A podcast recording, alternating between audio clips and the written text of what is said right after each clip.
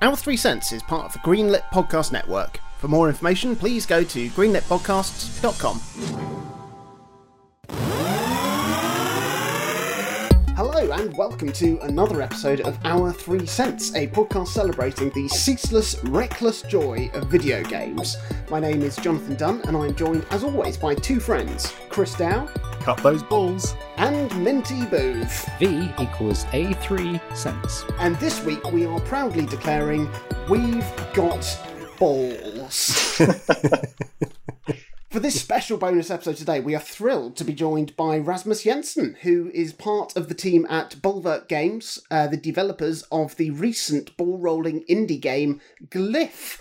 And today's episode is as fittingly niche as we often are here at R3 Cents, and we're taking a deep dive into the history and legacy of ball rolling video games, in addition to uh, to talking with Rasmus about the development of Glyph. So, first things first, welcome to the podcast, Rasmus. Thank you. I'm very pleased to be here, and thank you so much for the invite. And we start, as we always do with our guests, and that's by asking, what games are you currently playing? Between uh, trying to get more into more indie games, I always seem to fall back into playing the Total War series. Ah. so uh, right now, I'm uh, fell back into playing uh, Total War Warhammer 2, presumably because the new third one is now in horizon, and it's it just scratches that real-time strategy itch I always seem to have. I've always struggled a bit with real time strategy games. I always feel like I cave under pressure, and uh, the ticking clock sort of gets the better of me. And I just like, I can remember trying to play Command and Conquer on the Saturn. I mean, for a start, like playing any sort of real time strategy game without a mouse is a bit tricky anyway. Total Warhammer has the luxury of the big nice pause button. I can always rely on Oh. when things get a little too hairy in case I need to. Okay, everything just shut the fuck up. I need to see what I'm doing, and then I can so I can so I can realign. It's the equivalent of when you're trying to park a car and you have to turn the radio off. It's uh, you know you just you need that. You need Oh, that that's so well spoken too. Yeah. So before we dive into a whole host of balls, let's chat a little bit about Bolverk Games uh, because the studio is well, it's primarily a virtual reality games developer, and uh, you've had some, some big VR hits with Dick Wild shoot 'em up games. I mean, Dick Wild and a, and a an episode about balls. I mean, this is this this is exactly the type of humour that uh, that I live for. And uh, there was also the cataclysmic feline tower defense game Kittypocalypse. Indeed. I had a bit of a play on uh, Dick Wild um, earlier today, uh, which uh, is fantastic fun. But uh, Rasmus, can you tell us a little bit more about the studio and how it came to be, and why VR ended up being the uh, the primary focus? Well, it all began back with the founding fathers of the company who met together in some guy's living room and then they- got their hands on one of the early Oculus Rift developer kits back in 2000 and I want to say 14 or 15. Mhm. And uh, they just like jumped headlong into this new exciting technology. I wanted to see how they could be pushed to be making some uh, some cool games. And it basically came down to like, as you can probably tell from the themes and the content, just like what do we think is funny? What do Yeah. we want to do? Let us let us for God's sake not take anything too seriously and just have fun with this, and uh, let our enjoyment and our passion and our childishness just shine through in the things we're working on, and hopefully people will just come along for the ride and will sense the fun will bleed through in everything we do, and hopefully also uh, affect the player. And uh, of course, that's been primarily the bread and butter of the company. Where Glyph is basically the first time we moving outside our comfort zone and making a what I guess we can call a straight up 3D platformer displayed standard controller.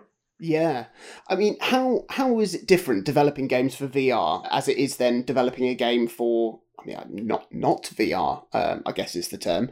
What do you find are the aspects that you need that need to be prioritized to uh, to really get a game right in VR? Well, it's all about the sensory aspects when you have to work up the world around people, how they interact with things, how they move through locations, how we move the player and the round world around them, how you work with sound, how you work with everything. And of course, a constant fight to opt- optimize everything to also run smoothly Mm, while hopefully not giving the player too much seasickness while walking around. yeah, I had just played a, a fair few waves of Dick Wild, and uh, something that's really good about that game is, like you said, it's about the sensory experience and just giving the player a definite position. So you know where you are and you know what you're doing and you know what you've got. And even just even just down to the fact that with my two controllers like I've got a shield in one hand and I have a shotgun in the other and I could bang the shotgun on the shield. And it's just like it felt like something I should be able to do and it worked. And the sort of the rumble feedback that you get you know that's enough to give uh, enough feedback to really feel like you, you know you've got these things. And all of a sudden then you know it just becomes it becomes infinitely more fun because I, I, I always think that with VR, the moment you get that bit of disconnect between the game and the way it, it feels to play, as soon as you sort of have that moment of disconnect, the, the illusion is is shattered. And the idea is obviously you want to be totally immersed in this experience. And as soon as you start to see those cracks, all of a sudden you're like, no, okay, this isn't right. You lose that, uh, you lose that quality. Oh, very much so. And also regards to like the feeling of being there and things acting out the way you want to, especially comes to movement, but also what will heavily reduce any kind of motion sickness involved. Because it's always that disconnect where the brain is like, well, I'm seeing Hmm. this thing, but I'm, but my body is feeling this other thing. And that's when uh, the brain just goes like, okay, don't, I don't know how to deal with this, so we'll just get sick instead. I mean, I think that you know that's uh, it's it's the reason why. I mean, there's been many many games that have been ported to VR that, in my opinion, do, do not work anywhere near as well as something that's actually been built with VR in mind. You play a game like, I mean, Skyrim VR. Don't I mean it's it's a, a fantastic achievement and it's it's it's amazing that it's been done, but it just it It's not that fun. it's not that fun. it's no. not that fun. you know, and it's, it's why like something like Superhot VR, I think, is so successful because it takes the mechanics of the console game and it uses them to build a VR game from the ground up to give you the same experience as the you know the console game, which you know delivers so so well. Like what what for you do you think are like the the, the, the best examples of, of VR games done right? Oh well, of course, there's always our own game, which of course are perfection without the any, any, any, yes, any yes. without any noteworthy competitors. But uh, but if I if I were to put my money on something where I had a really nice feeling all the way through, it would be like the VR title Budget Cuts Ah, about the office worker who had to escape the office offices full of robots. Something about the whole interaction system, the environments, and of just the, the move, the way you move around using the portal gun was in, immensely satisfying and was like very clearly built from the grounds up to be a VR experience, utilizing all the perks that comes with using that technology. Have you played that, Chris? no, I haven't. It's it's on my list because it does have a version on PlayStation VR, which is the only headset hmm. I have access to still. So I, I have kind of had it earmarked for a while that I wanted to give it a go, but I've I've not picked it up. Like it does have a physical release as well, so it's you know quids in for me, something for the shelf and, and something to play. But I just I just haven't got around to, to trying it yet. And I was playing games like that. I've been looking at it. Is it Ace Combat that's made a VR version? I really want to play that too. Mm. Yeah, idea of a fighter play, fighter jets, but in VR. I'm just like, how could that not be awesome? Because you, you Yeah, because exactly. you sit you sit down in your office chair slash cockpit chair, and then just have to fiddle around with things. That sounds like a perfect VR game to me. Yeah, absolutely. I mean, it's why I bought Star Wars Squadrons day one. I still haven't played it, but um, I, But you could, you could. we'll talk a bit more about the VR version of Glyph a little later on. But for now, Absolute Balls, which is not a defamation of the content of any of this chat. It's merely a playful segue into this next section. Rolling in video games, balls, balls in video game history. Like I remember the first time I saw Marble Madness being played. Uh, for whatever reason, I just wanted to play it. Like it, it looked incredibly fun. I, I just I liked the simplicity of it. I liked uh, the concept of it. I remember asking my brother to get the port of it. I think it was on the Master System, and attempting to find a copy of. I think there was a Game Boy port of it as well. And I remember uh, like a friend of my brother's had it, and I got to play it a little bit, and that was that was fantastic. But there's there's something incredibly minimalist about ball rolling games because essentially you can you can boil down any 3D platform game to just a ball rolling game. You know, sure that that ball might have arms and legs and a few hats, but essentially you may as well just be a ball with a selection of abilities jumping around in a you know in a 3D volume. I mean, we've spoken on the podcast many times, including me actually last week, talking about how games move from 2D to, to 3D too quickly. That there was, you know, probably another four or five years of incredible 2D gaming to be found whilst developers really got the hang of, of how to make games in, in 3D. Oh yes, But I think when it comes to ball rolling games, 3D is actually where it really comes to life. Yeah. Like I remember the first 3D ball rolling game I came across, and you'll remember this, Chris, because we had it when we were kids, and it was a little shareware game that me and you became obsessed with. It was simply called I've Got Some Balls, and uh, balls was spelt with a Z, so you know it's cool. And that was a game made by just a single man called uh, Sebastian Aaltonen, who's a Finnish game developer, which Oh. is information that I happen to know off the top of my head. Oh, yeah. Uh, not that I looked up on Wikipedia today. no, no, no, no, no, no. I just I have this stuff to hand, and I believe, if memory serves me correctly, he actually went on to work for Ubisoft before setting up Second Order Games, which made a game called Claybook for the PlayStation and Xbox, which I, I didn't know was a thing until I definitely did not do this research. Never heard of it. But it's nice to know that he's gone somewhere. Um, uh, well, well done, that man there. But I've got some balls. Was I mean, it probably wasn't a great game, but we loved it. Like it had all the hallmarks of classic ball rolling games that we know and love. You were a ball. You rolled.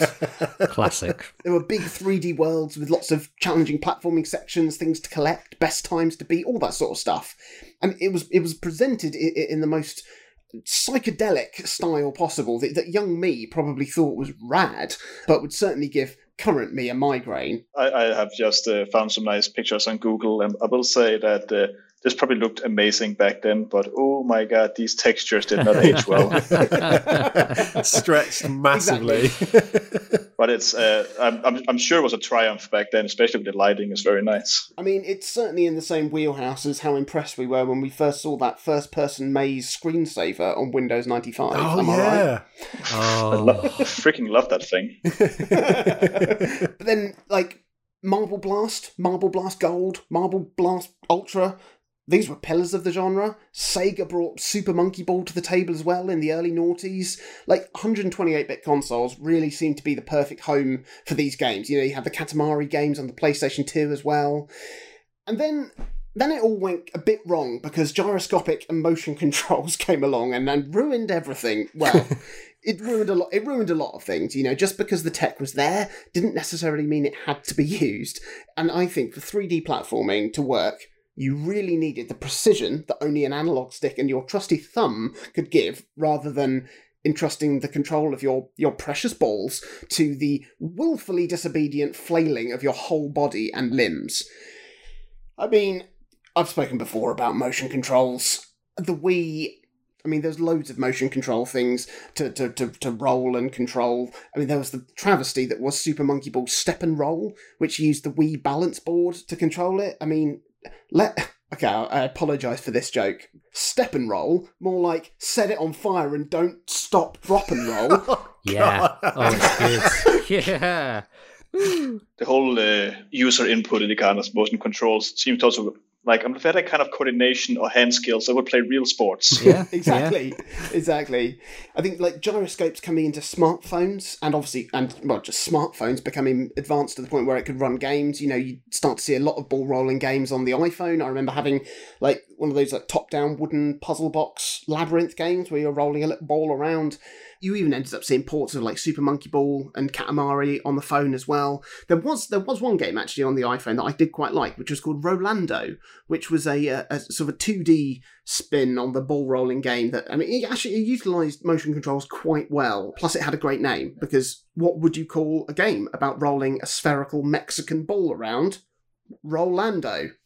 It just works. I mean, yeah. thankfully, motion controls started to fizzle out a bit by now, and you know, people have worked out that the best way to utilize motion controls is in VR, and we've had a bit of a resurgence in the genre, and, and it is a genre of uh, ball rolling, with games like uh, Marble It Up, which is a spiritual successor to the Marble Blast games. There's been an HD remake of Monkey Ball Banana Blitz, which isn't isn't a great game to be honest, but there are rumblings of a new Monkey Ball game in the pipeline somewhere, and I mean, that's a brief history of ball rolling games, and it leads us quite neatly to the most recent hit in the ball rolling marketplace, which is Glyph. Cliff. Ah, here we are. it's all coming together. Exactly. we found we found our way home. I mean, I'll I'll come on to what a relentless monkey ball fanatic I am a little later on, but but needless to say, I I, I often find myself having, from time to time, what can only be described as ball rolling hunger pangs, and I, I'll often either and I'll often either delve into the eShop or, or break out, you know, classic Monkey Ball to satiate these wanton desires, which is how I came to find games like Rock of Ages and Marble It Up. But but sometimes I, I don't need to look that far. And I remember one day I logged onto the Nintendo Life website, which is one of my more frequently visited websites, and there were just big banner ads for a game called Glyph. It looked like Marble Blast crossed with Journey. And I clicked on the ad pretty swiftly, and I saw a line in the promotional blurb saying it was a real example of Danish minimalist design. And as a half Dane minimalistophile, quicker than bullets leave guns, I was on the eShop and I bought it. But uh, obviously, out of the four of us who are here today, I'm not nearly as well equipped to talk about the game as our guest, so I'm going to hand over to Rasmus now to tell us a bit more about Glyph. If anyone hasn't seen or heard of it, tell us what's it all about, Rasmus. Well, Glyph is quite simply a nice atmospheric 3D platformer where you play as a little robot scarab called Glyph, who has to maneuver, jump, roll your way through a long series of different levels with the main goal of restoring the ancient temple in the desert and saving the world. If I had to put into example of like a gameplay, it's mostly example of like a strong competitor in the rolling of the ball genre, mixed with classical 3D platforming elements, mixed with some we like to think pretty unique vertical puzzle solving as the movement of the game allows for some freedoms that might have been un- unexplored in some genres, and then we just allow ourselves to go crazy and see, okay, what can we do with this? As for any 3D platformer, it's one of those things where, like, well, you need to feel it through your hands, not your eyes. Mm. But if the aesthetic is uh, pleasing for most people, it's like very simplistic with a huge focus on desert landscapes, which, as far as Danish people, are like as alien as the surface of Mars. the idea of having the idea of a, pla- of a, a place with that much sun, I'm just like, okay, this is practi- this is clearly an alien planet we're working on, and just working through uh, like uh, ruins, sand, epic landscapes, huge levels, mysteries, all that kind of stuff. Mm. It was really, really great example for us to just kind of like, for the creative point of view, just to go crazy and just uh, build some uh, huge, beautiful worlds and just giving ourselves the freedoms to explore them. And then we're like, oh yeah, I better make it turn it into a game. Yeah. the whole thing started as actually a side project, uh, as the company was uh, doing some kind of internal game jamming to find out, okay, what should we start working on next time? And uh, we actually had a contender for the next game, where Glyph was actually only won the second prize. But uh, we p- kept going back to it. We kept playing it, even though we were supposed to work on this other game. And then we just kind of like realized there's something special here. There's something satisfying. There's something here we need to keep working on. And then the other project was scrapped completely, and Glyph became our main priority. So, I mean, we mentioned that Glyph has got a, a version in VR. How did the development of that work then when it uh, when it came to because the VR version and the console version are, are, are fairly different from what I played, certainly in terms of the way they're they're set up. How did you sort of prioritize uh, working on the two different versions of the game? Well, that was very easy. We made the VR one first, and then uh, when the VR version was done and completely, uh, we were satisfied with the product, we started working towards the idea of porting it to other platforms. Mm. And instead of, then instead of making it a, a quick hack job and just getting it on there, we actually ended up spending almost uh, 14 months Wow. developing on it even further, uh, working on the controls, adding new levels, actually making a story, even more content, tweaks, all Mm. that kind of good stuff.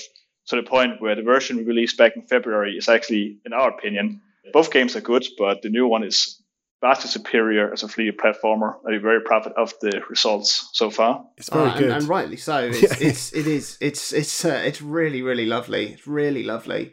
We talked a little bit about some of those uh, games in the in the history of ball rolling, but um, were were there any sort of like major influences on the development team for Glyph? Well, there's always be inspirations when working game development. All game developers, at least in the current age, started by being gamers at some point, different times Yeah. of their lives. Only the the old old masters are still out there, but it's mainly uh, outweighed by now by people who are just nerds and they became game developers later. so of course, all our the aspects of how a 3D platformer should be made, all the golden rules are deeply subconsciously already in our minds, and will of course would be worked into the way of the game was designed. As for the visuals, I can honestly not say how it all came about. It just kind of came natural. It's just been the creative process of the company of how we do things. As for like inspirations, it's easier to uh, if, after making the game to go back and see, yeah, okay, seeing okay, we can actually see where some of the ideas go. Like I keep seeing like uh, because of my own childhood, I keep seeing a lot of Super Mario Sunshine vibes Ah, that's interesting. Yeah. Yeah. in regards to the visuals, the color scheme, Mm, uh, the wall jumping and stuff like that. It's difficult to explain, but that's how it just resonates inside my brain. yeah. Other people go all in on Super Monkey Ball. Yeah. Other people go in on the older people go in on Marble Madness. but the thing is, like I think it's because the genre is uh, so wide and so beloved that everyone have their favorites, and Glyph hmm. is a love child of all these amazing games, and people always find something familiar, Yeah. but also hopefully finding something nice and fresh. Absolutely. I mean, that's you know that's that's where development of any sort of media or art comes from. Is is because there's nothing there's nothing new. You know, it's impossible to make something wholly new because you can't, like you said, you can't undo that wiring in your brain that's been built up over your entire life of, of things that you like and things that you love and things that stick with you. But like bringing those together and trying to bring in something new and fresh to that experience, that's what you're remembered for at the end of the day. What it comes down to, most game developers can probably relate to this. We just start out by making a game we really want to play. Yeah. All the way back at the game jam. And then uh, we just refine it to the point where we hope rest of the world also wants to come play with us. Yeah, absolutely. I mean, it's similar actually to what in a previous special we talked with a, a development team called RNG Party, who made this fantastic typing adventure with a it's like a dungeon crawler called Backspace Bouken, and that that came out of that old adage of necessity is the mother of invention. They they didn't like typing games, and they were like, well, why don't we make a typing game that we do like? And yeah. that's what became you know that's what became Backspace Bouken which it, you know it inevitably filled a little gap that was in that little tiny little niche genre because it wasn't there We are we are basically in the business of fun. So if you're not having fun while making the game, it's just not going to reflect on the end products. And uh, also having also means that we're having way more fun afterwards because now we just bring all the people to the party we were already hosting. Yeah. We're like, hey, more guests. Grab a drink, roll some balls. Oh yeah. so that's a wonderful sort of philosophy uh, to have i mean for the team like what were what were the most crucial elements to get right in the game when it when it came down to what was it was it the was it the movement was it the atmosphere what were the priorities there That's a good thing about having a pretty good uh, medium-sized team is that different members had different priorities and they all kind of came together. But if I had to put my finger on something that was already prioritized very strongly from the beginning, is the controls. Hmm. One thing was also, of course, like starting with the rolling a ball around, adding some movement, adding some jumps. Then, of course, adding double jump, the wall jump, the glide, and just keep going back to like, okay, now we added this mechanic. We need to go back and look at the entire approach to level design now Mm. and see how this can be properly incorporated so everything feels like it makes sense and can be satisfying. Because very early on, decided we decided we don't want any power ups. We don't want them to get the avatar that can make a triple jump. We're not going to make yeah a lot of stuff. We're going to introduce the entire move, uh, movement scheme through the tutorial, yeah and they're just going to give you a huge array of different levels. We're just like, you know, go nuts. We will outline some goals. We'll outline that you should probably pick up these items because that's the only way you can keep progressing through the game so it feels natural. But for the end, we give you the tools to master this game. And uh, the satisfaction comes from the player picking up the challenge, going through, making the difficult jumps, and seeing their own progression as they get more and more comfortable with, the game. Yeah, I mean, there's something very satisfying about, and we've spoken about this on the podcast before, and we've cited Super Mario Odyssey as a fantastic example of in 3D of seeing something you want to do in the game, see an area you want to get to, and then figuring out how to get there with the mechanics that are at your disposal. Exactly. And like you said, it's so satisfying when you get that right. As much as like a creative problem solving uh, exercise uh, as well, because you've got to you've got to think laterally. It doesn't just say, "Oh, here's the start, there's the end, off you go." It says, like you said, it's just here's this world. See see what happens. and of course, we moved on to a lot of prioritizing in regards to the visuals as we knew the players were spending a lot of time here. We also wanted to make sure that they would enjoy what they'd be watching, Mm. the whole atmospheric upbuilding of the game.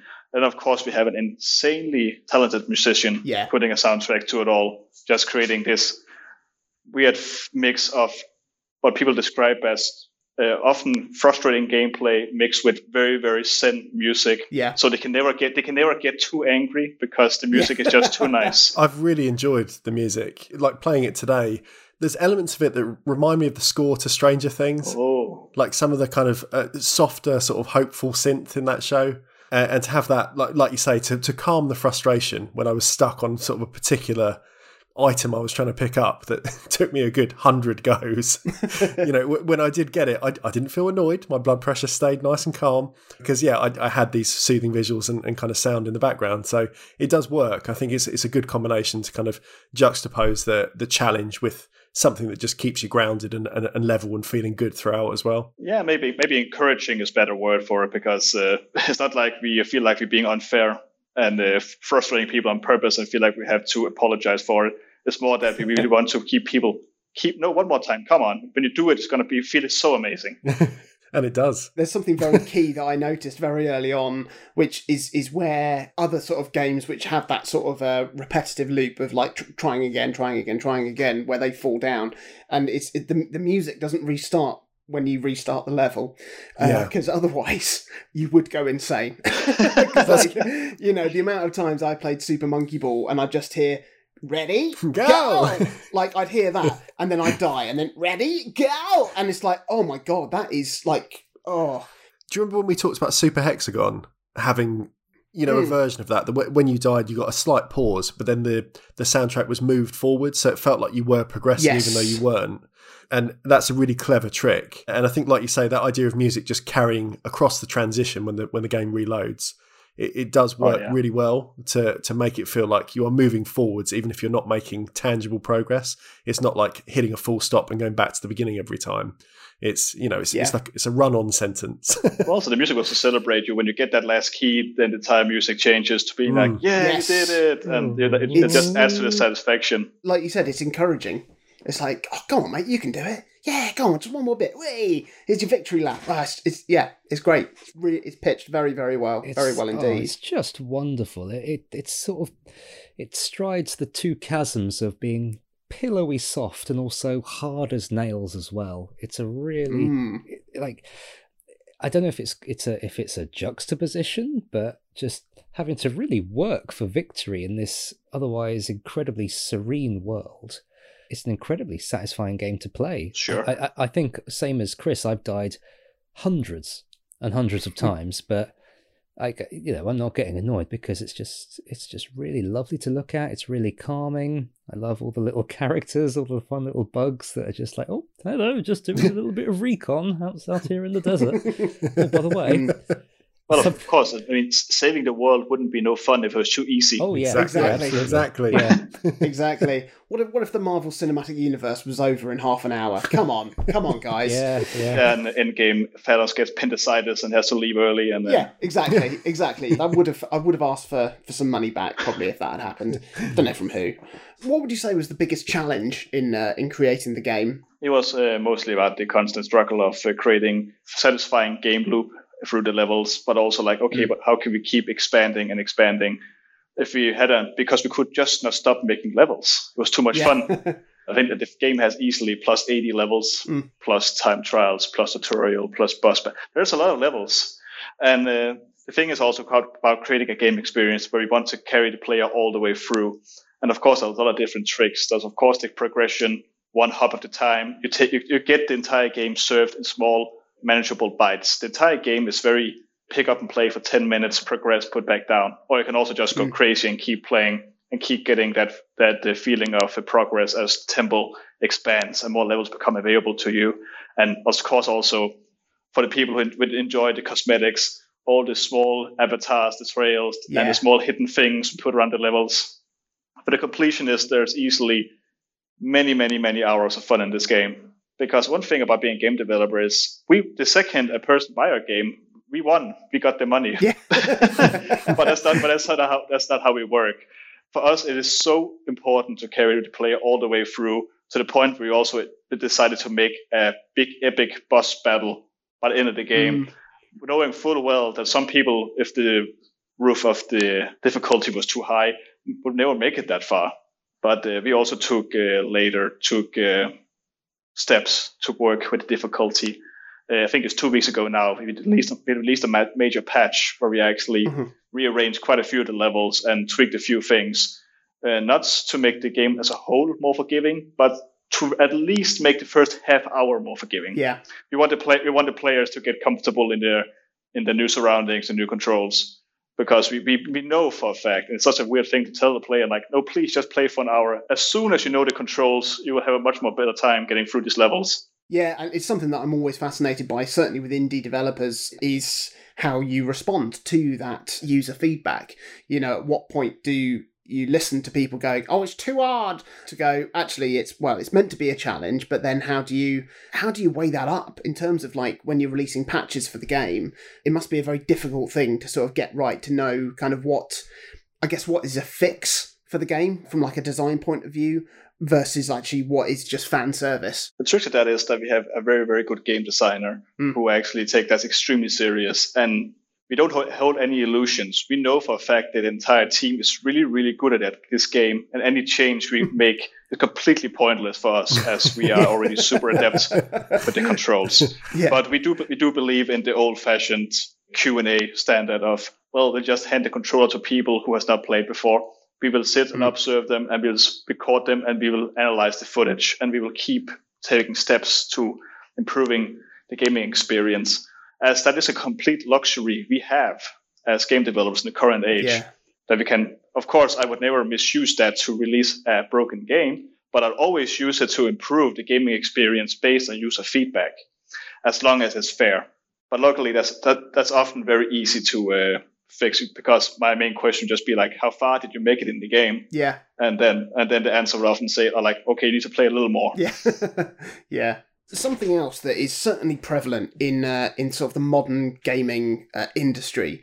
I don't know actually what the stats are in terms of how big digital marketplaces are versus physical market spaces, but I do know that the Nintendo eShop is so saturated with games. You can't find what you're looking for. There's so much choice. You don't know. There's no like sort of mark of quality against any of these. You're just it's just it's insane. And you know, PlayStation Store, from my experience, is the same. Steam is the same. It's just it's mad. It's absolutely mad. So, what is it like to compete for that space? I'm sure that targeted ads have got a lot to do for it, but I've, I've seen a lot of ads for Glyph coming up. It worked because I saw it and I bought it. i'm happy to hear that because that's my job among other things that's also my job to make sure people see it but yeah, it's a very interesting question, and you are very, very much on point in regards to like uh, the cloud that is out there right now of the Hmm. games being released all the time, big titles taking up the periphery of what's going on most of the time. Most people seem to only be aware at any given point which games are coming out this week, and they always seem to be able to focus on two or three titles. When the truth is that hundreds of games are coming out each week and it's uh, completely understandable. Like even me spending as a part of my job a lot of time online reading up on what's going on. I cannot keep track of what's coming out all the time, and I keep being blindsided by things. I'm like, oh, I should remember that one came out. God damn it! Unless you have a really, really big, big pile of money to help improve visibility. The, the key is to connect with an audience. Is to, is to go out there and share your passion for this game. It's about conveying very carefully and very precisely what the game is about and uh, getting people in. And then, of course, the variable of time is also very important. And having a game people like is, of course, also makes this way easier for me. as, the, as the good reviews and good responses keep uh, falling back, it does kind of create a, create a cascading effect of ripples of the water. And of, of course, also the word of mouth, which is why we are so happy we now have a demo out, which I actually was something we decided to do post launch as an effort to Hmm. make this game more accessible for people who just want to go and see what it's all about. And um, I cannot share any numbers, but I'm happy to say that it has been a huge success. That has really, Fantastic. That's good to hear. I'm getting flooded with nice messages on Twitter. It's uh, so heartwarming. Mhm. I got the message like, I, pl- I played I played the demo twice and I bought it. It's awesome, fantastic. I'm like, oh Jesus, thank you. Perfect. Job done. I, I think it was um, it was the game of the day on the eShop yesterday in the UK. Ah yes, it was actually all of Europe. Oh, really? nice. That's fantastic. All the Europeans opening up for the eShop yesterday. Saw Glyph. How does something like that come about? How do you get it to that point? You uh, collaborate with N- Nintendo, and then I say no more. the dark arts. That's fair enough. You draw the pentagrams on the floor, and you Yeah. and you find all the essential oils, and you find it worth the worthy sacrifice. it's all about collaboration, honestly. It's about making uh, good examples, about being cooperative. It's about making a good product and being good in your communication and your marketing. And if you have something special, it will work out for you in the end. Yeah. So we've heard a lot about Glyph now from uh, from you, Rasmus. I spoke about it quite a few weeks back now when I first played it, but we haven't really heard full opinions yet from my other two cents. I'd love to hear how you're both getting on with the game. So, Chris, how are you getting on with Glyph? It's a very nice game. It, it's it's a very very nice game. Like we've mentioned so far today, it's um it, it scratches a very particular itch, uh, and it it does. It obviously draws from, like we say, that there's this history of, of ball rolling games, and, and there are elements of that in there. But it is, like you say, Rasmus, it's it's a 3D platform game at its heart, and I, I really like the balance of having these these quite short levels, but with the the kind of exploration element built into them as well. I think what I've enjoyed the most really is doing a level, realizing I, I haven't collected everything that was there. When you kind of see the you know the, the conclusion screen at the end that tells you what you've picked up and your time and everything else, and knowing that there's there's an artifact left or, or there's a collectible I didn't find. I I love just leaping about to find that that next thing that must be in there somewhere. And and what works what works really nicely from that is it's it, it basically gives each stage a kind of a scaling difficulty. Like there's a built-in level of, of differentiation for the people playing that you can beat the stage quite quickly most of the time, especially early on. Most of the stages are only a, a minute or two long once you've kind of got got the basic handle on the controls. But very early on as well, you start realizing that even in those stages, there are quite tricky hidden areas and collectibles. And then that's what pushed me, at least, to think, no, I, I want to get better at this. I, I want to kind of find a way of, of really starting to manip- manipulate the controls and, and feeling my way around this world better to, to find these things and make more progress. And it's just been a really lovely game to to try and get better at. I, th- I think because it, it does. It's it's not a game that holds your hand. It's very much as you say. You you get all the controls you need within the tutorial levels. Then once you're dropped into that first hub, it's kind of up to you to just go off and, and you know make your own way through it. But to to start to kind of get a feel for for how the jumps work, how the kind of slam maneuver works to give you a bit more momentum up into the air, to you know how to start to gauge your trajectory across jumps, thinking about how if you leap off curved surfaces or, or sloped surfaces, it's going to change how you you move and maneuver as well. There, there's an awful lot to it for having quite a simple control scheme, and it's it's a very freeing experience as well in terms of a, a lot of platform games, even talking about games like Mario games there is an element where it will kind of almost like lock you to a platform. You sort of leap, and there's just a little bit of kind of hidden support. And I quite like in this that that isn't there.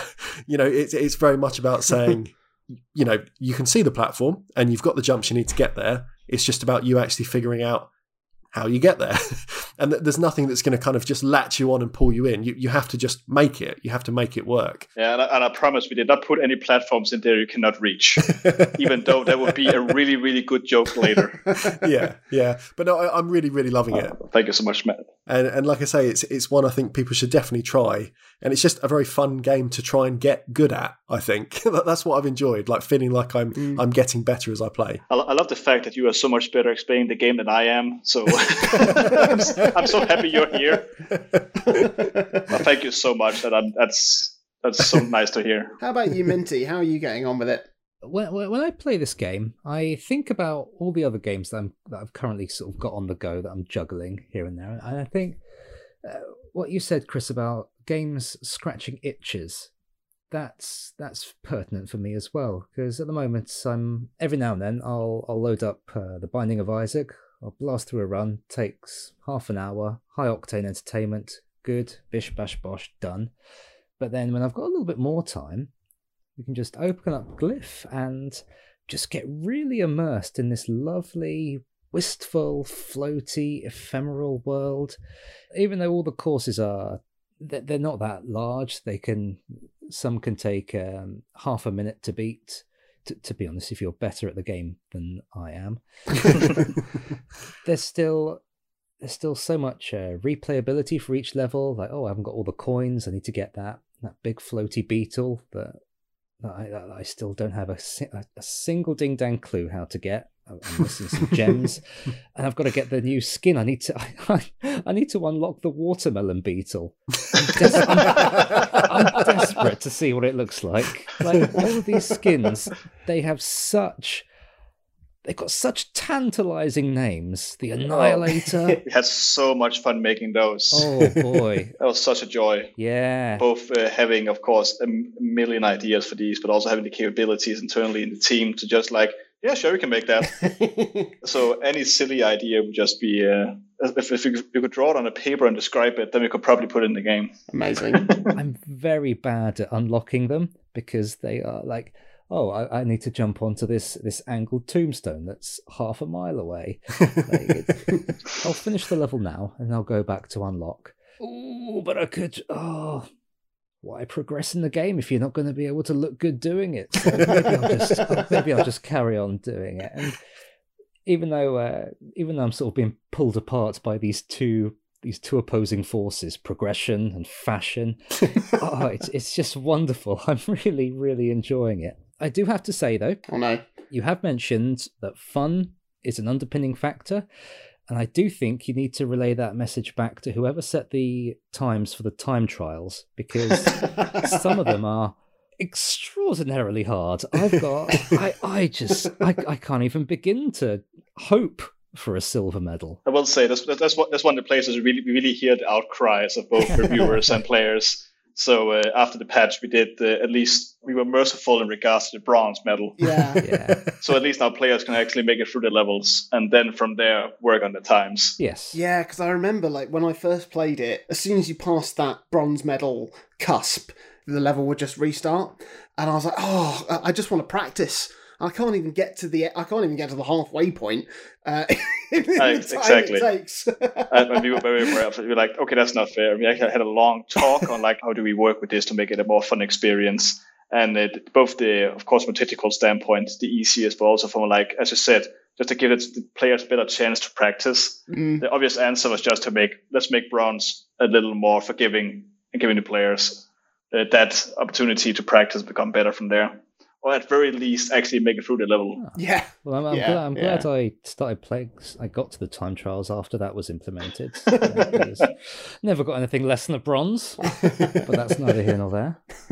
But no, I, I I'm really loving this game. It's oh, it's it's a real mesmerizing, gentle poultice for all these games that are just so flashy and so sort of bombard you with detail and realism. It's just it's really nice just to have something that's so so minimalist in its design. There's nothing that really sort of taxes you to actually look at. It's just oh, like I've got all these lovely platforms. Here's another bug waving at me. I love it. oh, yeah, it's really Yeah. nice. It's a lovely thing to look at. It's lovely to play. And I have to say, the slam mechanic, oh boy, that's wow. I never knew I needed something in a game as much as this. it just, oh, it's just, but oh, oh no, I've overshot. No, I haven't. Fantastic. And the reticle at the bottom of, of the floor, so you don't have to rely on your shadow. Oh, yeah. incredible. Just Very, in- very well considered design. incredible design, fantastic uh, visuals. Oh, oh, chef's kiss. Chef's kiss. Thank you so much. The two games I've been playing at the moment. So I've, I've always got something on the go on my Switch, and I've got something on the go on my PlayStation Five. On the PlayStation Five, I've been absolutely obsessed with Returnal. Returnal is the opposite of Glyph. I think it's so frantic. There's so much going on. There are so many particles. You, your controller is is like just vibrating out of your hands in every possible way. It is relentless, and I, I love it.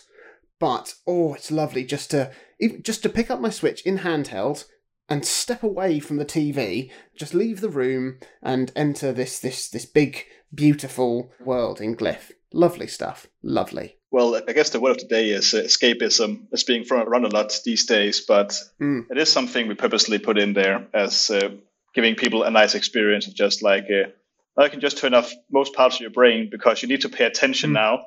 And we will give you something nice to look at. We give you some nice music, and we keep have something here to keep you nice and busy for a while. You can just relax, Mm. or you can die and die again until uh, you make that damn jump. But that's your decision.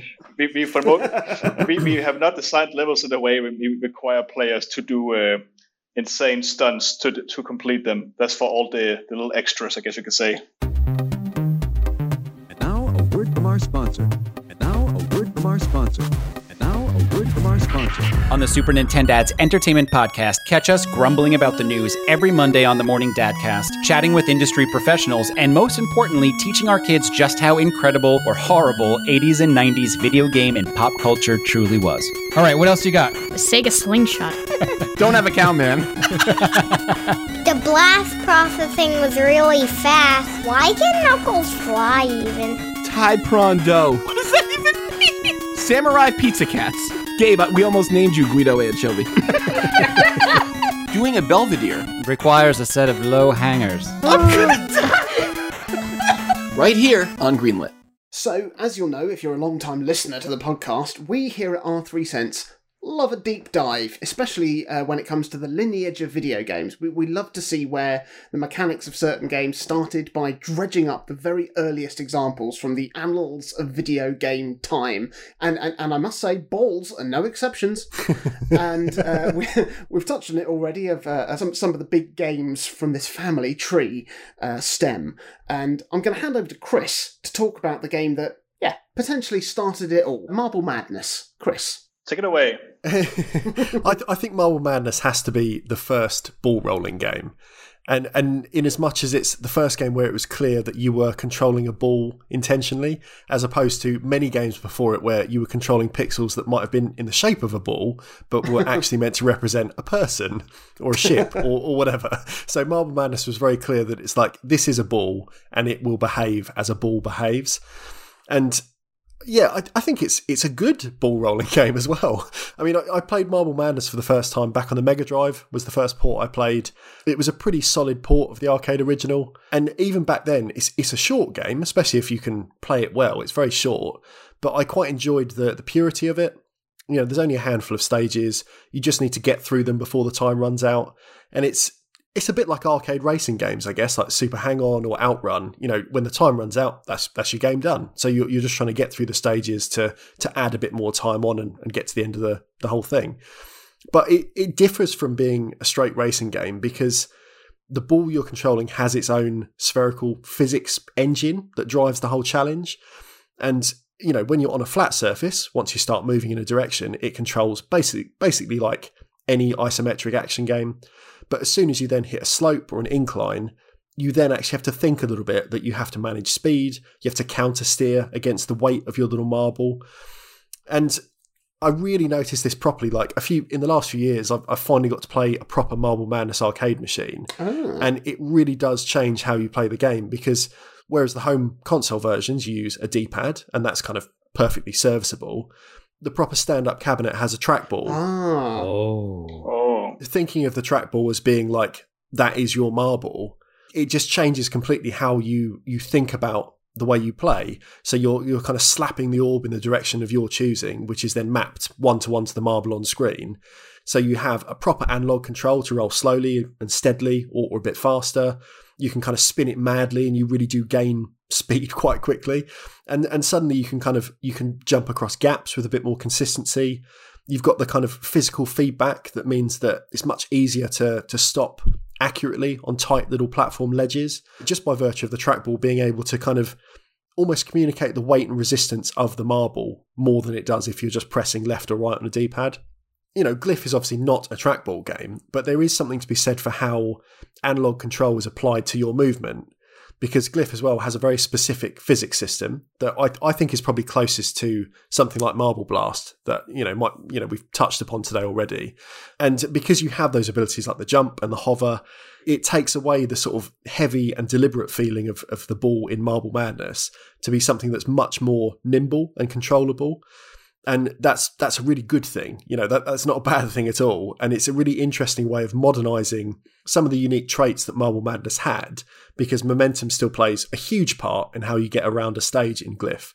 You know, once you're moving, the nature of your avatar being spherical means that stopping dead isn't really an option unless you're on a completely flat piece of land and that really plays into again when you're when you're going for these kind of difficult jumps you're you're kind of banking off different angled surfaces you have to think about okay well, what is going to happen if I'm firing at, at, kind of heavy velocity in that direction, if I hit something going the other way, it's obviously going to change the trajectory of my jump. And that's really nice to see how that takes into account that you are a ball. It's it's still very much that you are a ball. I think the the sort of precision platforming that's required even in some of Glyph's early stages, also put me in mind of some of the platforming we saw in Blue Fire recently. Oh, that yeah. you know, we, we talked to the developers of Blue Fire, and I think both games have a, a real respect for their players that you're completely free to move in any direction. And in both titles, it feels like speedrunning is actively encouraged. That it's something that you know Glyph allows you to be fast and to kind of use the little tricks you pick up and understand the the layout of the land to get better and better. And I found myself replaying a lot of stages in Glyph, knowing that I could execute my movement better. And like Minty said, with the time trial stuff, it's really addictive, even if it's bloody hard. you know, it, it, kind of it pushes you to to kind of want to do better because you can you can kind of start to see what you need to do, but then it's about execution and improving that. And you know, anyone who's watched an Awesome Games Done Quick run of Marble Madness will know that high end play in that game is about manipulating momentum, taking shortcuts, utilizing the space. And that's Glyph in a nutshell. It's it's the same kind of core concept is there. That it's it's stage based, it's a kind of explorative platformer that requires you to really get handle on on your avatar being a ball to make progress through mm-hmm. the game because it, it, controls, you know, quite uniquely. And it, it's such a simple concept, but one that I think really does reflect back to the the genesis of this strange platforming subgenre because it's it's all driven in, in Glyph as it was in Marble Madness before by controlling a sphere and and thinking about the unique challenges that that presents. So it, I think it's got a really nice kind of through line on the family tree, as you mentioned, all the way back to kind of the beginning. Even if kind of the outcome looks very different, I think that there's definite connections to to lovely old Marble Madness from Midway. That's wonderful. First of all, thank you so much. For, that's a really great analysis of the game, and I'm super appreciated you putting so much work into uh, your thoughts in regards to this, and uh, it warms my heart that uh, Glyph have this effect on people. And uh, I don't know, I'm practically speechless, but for some reason, you guys keep saying like the the momentum of being a ball. It just keeps reminding me of a funny story when I was doing game testing on a new demo because uh, we let the player go through a bunch of levels, and then in level three, we purposely introduce the first slanted platform they have to jump to. And I can say through the process of going through this game with uh, more than eight different testers, they were all s- surprised by the outcome of them slamming into a surface they were slanted and then being shot right. yeah. and, then, and then they were like, "Oh, of course, I'm yeah, that actually makes perfect sense." but it was just funny because I was like, "I wonder if this person does it too." Yep, there you go. now, there's a particular series that I don't think you'd necessarily immediately associate with the ball rolling chuckles of uh, Marble Madness and Super Monkey Ball, and that's the Metroid series. Now, in the very first Metroid game, one of the key mechanics that you gain for Samus is the Morph Ball ability, mm-hmm. which sees you be able to, you guessed it, morph into a ball, and then you can roll around. You can squeeze through tight gaps, you can uh, drop bombs, much like Eminem, but he keeps on forgetting what he wrote down. The whole crowd goes so loud, he opens his mouth, but the words, no, it doesn't matter. And the Morph Ball is an absolute staple of the series now. And when Metroid evolved to 3D with Metroid Prime, so did the Morph Ball, and the games really embraced the uh, potential of using that mechanic in a 3D environment. I'm going to hand over to Minty to talk a bit more about Metroid's balls. yeah, yeah. So the more I've thought about this, I've been done a little bit dirty here because I've I've come to the conclusion that the morph ball in the Metroid series, it's ball rolling in name only. in the 2D games especially, it's not really a ball per se. It's just It's more of a crawl, but with a funny shape. more of a method of gatekeeping, let's say. So to progress, you need to go through this tight space, but you can't at the moment because you can only crouch. You can't move forward as you're crouching, etc., etc. So you need to go to the screen to the left on planet Zebes and uh, and, and grab the uh, the morph ball from the Chozo statue or all the rest of it. Yeah, more of a gatekeeping thing, which uh, you, you sort of contrast that with uh, with just being given all of your movement mechanics in the tutorial for Glyph and just being told to to go wild and complete the levels in uh, in in the way that, uh, that your heart desires. It's, it yeah, there's, there's, there's a strange dichotomy there that isn't particularly similar, but it is an iconic transformation, let's say. And in the 3D Metroid games, it does the morph ball does become a little bit more bally, I guess, a little bit more rolly. I mean, sometimes there are rails that you can roll down instead of just little caves that you have to explore and all the rest of it. There's geography that evokes that, those lovely marble runs that we we all lusted over in the catalogues of the Early Learning Centre. but still, I don't think the Metroid games. I don't think they're ball rollers in the true sense. There's no real danger of uh, falling off a platform and having to start again, as I've done many, many times uh, in Glyph. so it's more of a mode of transport, or maybe not transport, but transit, I suppose, than than a gameplay mechanic for the most part.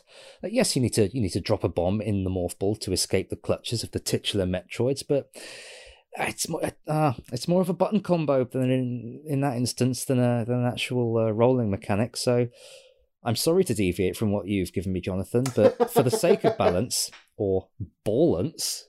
oh, stop it. which incidentally is a PC ball rolling game in the vein of Marble Madness from the early 2000s, I believe. Well, Which uh, I've never played, so I can't really talk about it. I want to talk about what I've experienced as the most the most complete and also the most bullshit bull roller in games I've had the misfortune to experience, which is thankfully uh, just a mini game. It's a Rollgoal from The Legend of Zelda Twilight Princess. oh, goodness. Much like uh, the old uh, wooden labyrinth puzzles, this is eight barrierless levels of hell that you control with the Wiimote.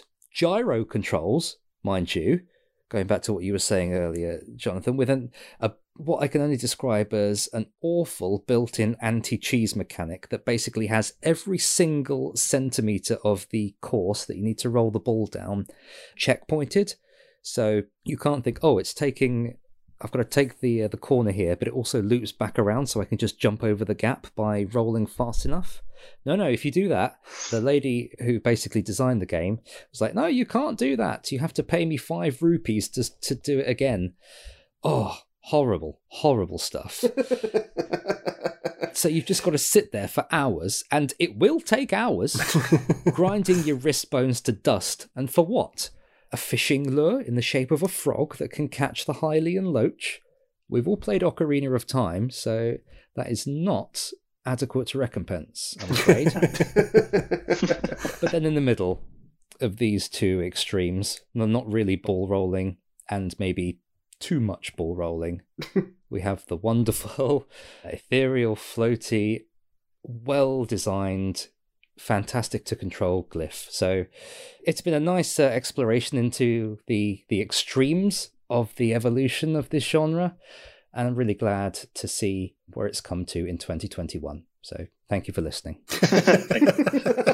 Thank you so much. a Nintendo Life review for Glyph, just led with the headline it's Metroid Prime's Morph Ball, the game. Oh, Uh, because I think it is. I think it's an it's an easy comparison to make. Uh, I think partly to do with the style of the design of it as well. I think you're right that yeah, of course, Metroid is not ball. They're not ball rolling games, but I think there are comparisons to be made in the fact that well, for the main part, is that rolling around as a ball is fun.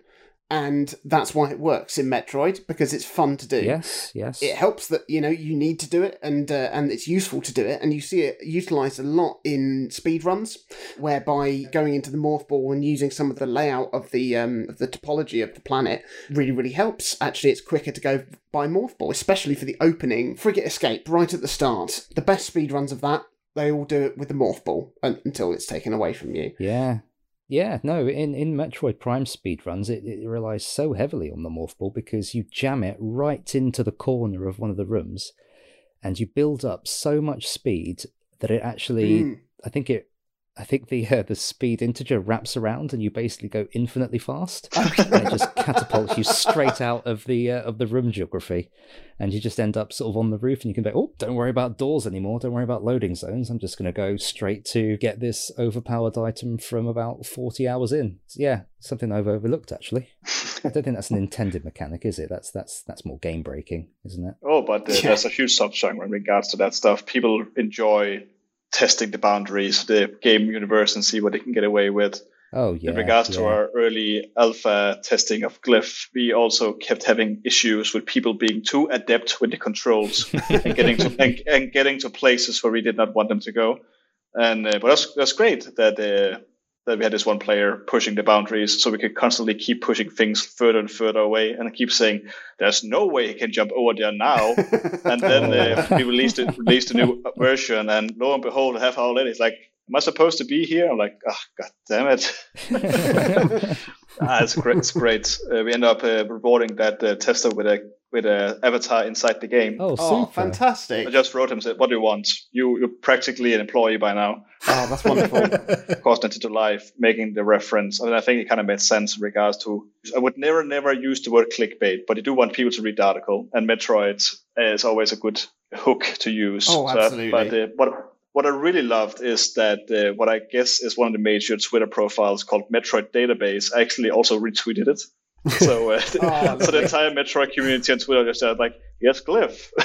so it's like, Yeah. all right, uh, well, I won't, I won't say anything. I mean, fine. yeah, I didn't say it. You said it. Free publicity. You can't call me a liar. That's- That's your words.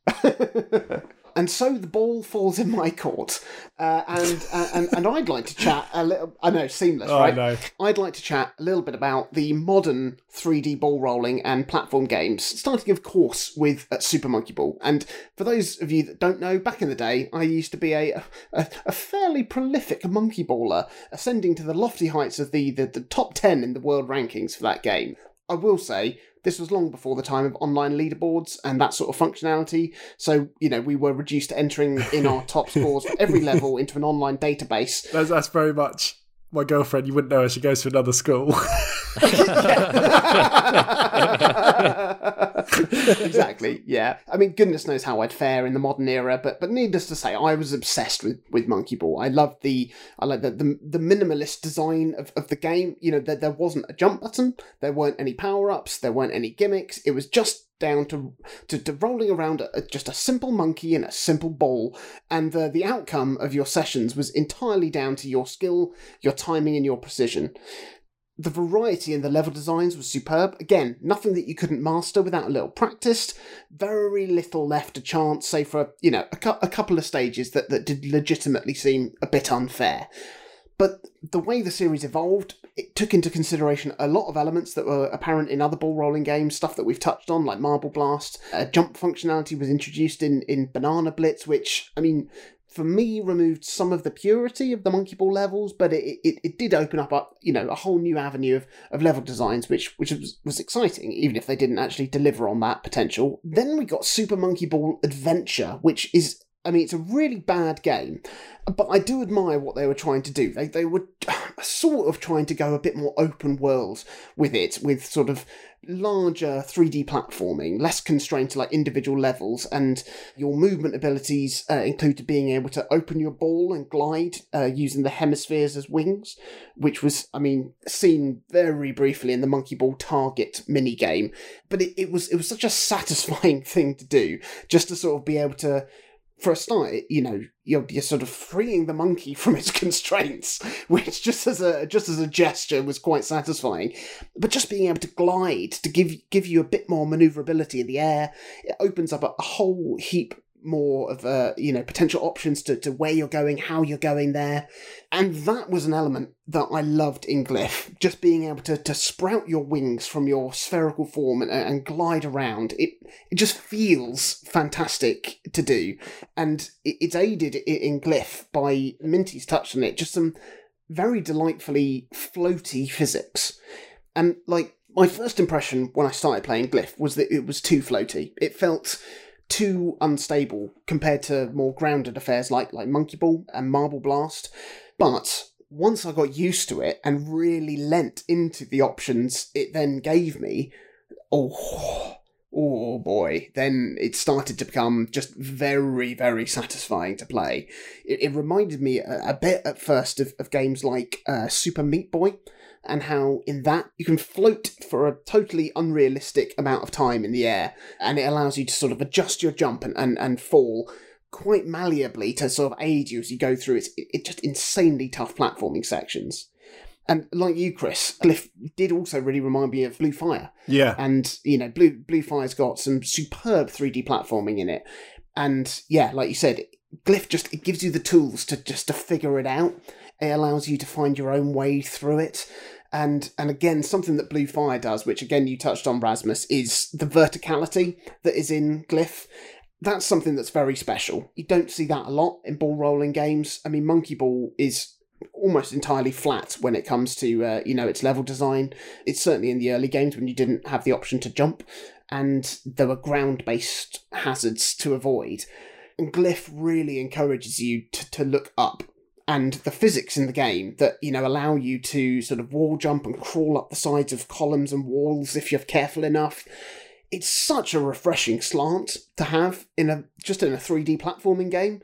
And I mean and certainly in a, in a ball rolling game I mean, for me, the strongest part of Glyph are the the exploration levels, you know, and and we spoke earlier about what what it is about Glyph that really sets it apart from other games in the in the genre, and and and that's it for me because a lot of ball rolling games they're very arcadey, you know, they're focused on score chasing and speed running, and these stages in Glyph they're just so they're so gentle, they're so contemplative, you know, it's just it's just a lovely atmosphere to spend time in. You know you can carefully consider your next move and, and really focus on implementing your strategies rather than you know worrying about you know running the clock out or getting a lower score. And obviously that's not to say that score chasing and timed levels aren't fun they they're great and that that is a side of the game that's also there and it's it's really nice to to to to shake up the pace. You know, I said earlier about you know uh, playing Returnal and Glyph in sort of alternating sessions was was really really nice. But you don't even need to do that. Like you've got that change of pace right in right in the same game. You know, it's you've you've got the potential to play the levels fast and and experiment with with new and crazy like techniques that you think, oh, actually, you know, if I if I if I if I jump just right and I get enough momentum from this slam and pick up a double jump from from that little charge beacon there, then I reckon I can slam off the top right corner of that tombstone, bounce off that pillar, get that gem, and get into the goal and then you can bloody do it if you try three thousand times. but, but it's there. Like I said, it's a it's a it's a it's a toy box. It's, you've got these tools, you've got these options, and then it's it's down to your imagination how you want to play it. It's it's lovely to have that that sense of freedom in a game. And it's lovely for, for that to be like the new spin on the ball rolling genre and it really it leans into that the game knows what it is it knows that it's it's doing something different and ultimately, you know, it's it's just fun to be a ball and explore the world with those abilities. It's it's absolutely fantastic. Like I said, I often get those desires to play a ball rolling game, and I can't see myself ever wanting a different game to scratch that itch because Glyph has got everything I want. It's I love it. Absolutely love it.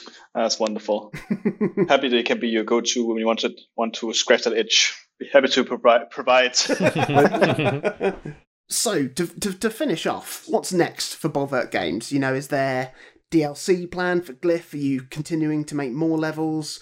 Are you branching out onto maybe PlayStation VR? Are there more ball rolling games back to VR? What's what's coming up next?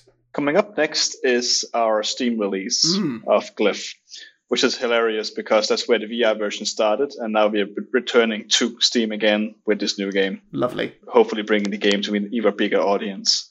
And then uh, moving on from there, we have to take it a little piecemeal based on the composition of being in the team and stuff like that. But all in good time, we keep expanding and bringing Glyph to everyone who could possibly want to play it ever, and uh, taking it from there.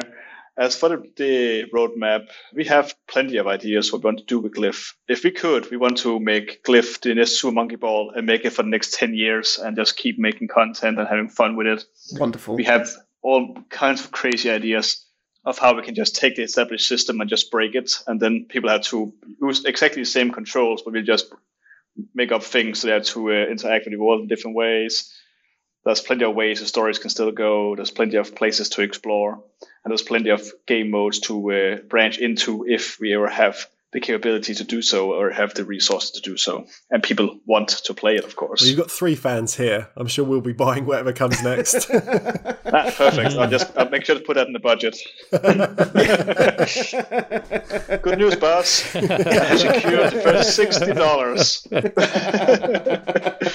I, I can't wait to see what uh, the studio does next. It's really great to get to chat with you today and uh, and find out more about uh, well about the game and the company and yourself. And uh, yeah, you can you can certainly consider these three uh, these three cents hooked. Oh, wonderful! I'm so happy to hear that. I just want to say to everyone listening out there, if uh, this sounds like a kind of game, we now have a demo available on Nintendo Switch. You can go download it right now. It's three levels, 45 minutes of game time. It should be everything you could ever want in a 3D platformer demo. Excellent. So there we go. That has been our balls. Thank you so much for joining us, Rasmus. If people want to keep up to date with what's happening with Bolverk Games, uh, what's the best way for them to do that? Uh, I would drop by on Twitter. That's Playglyph on Twitter. We also have Playglyph on Facebook, and we have playglyph.com. So, Playglyph. We'd love for you to chat to us on our social media channels as well, especially if you get the chance to play Glyph or tell us about your favourite ball rolling games, any other gems that we've missed out on, or uh, Sebastian, if you want to get in touch with us about uh, your classic I've Got Some Balls, we'd love to hear from you. I'm sure he's listening. You can reach out to us on Facebook, facebook.com slash our three cents. We're on Instagram at O3C Podcast.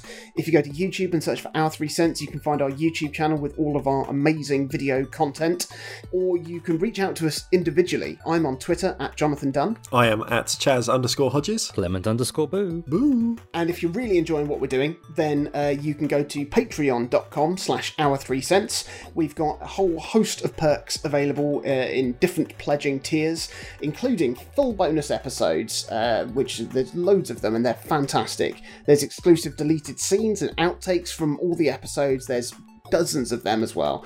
Uh, there's also access to the Patreon exclusive Discord channel, and uh, Rasmus is now a part of that channel as well. So uh, if whew, if you want to chat to him, you can, then then you can do that. It's just behind a lovely paywall.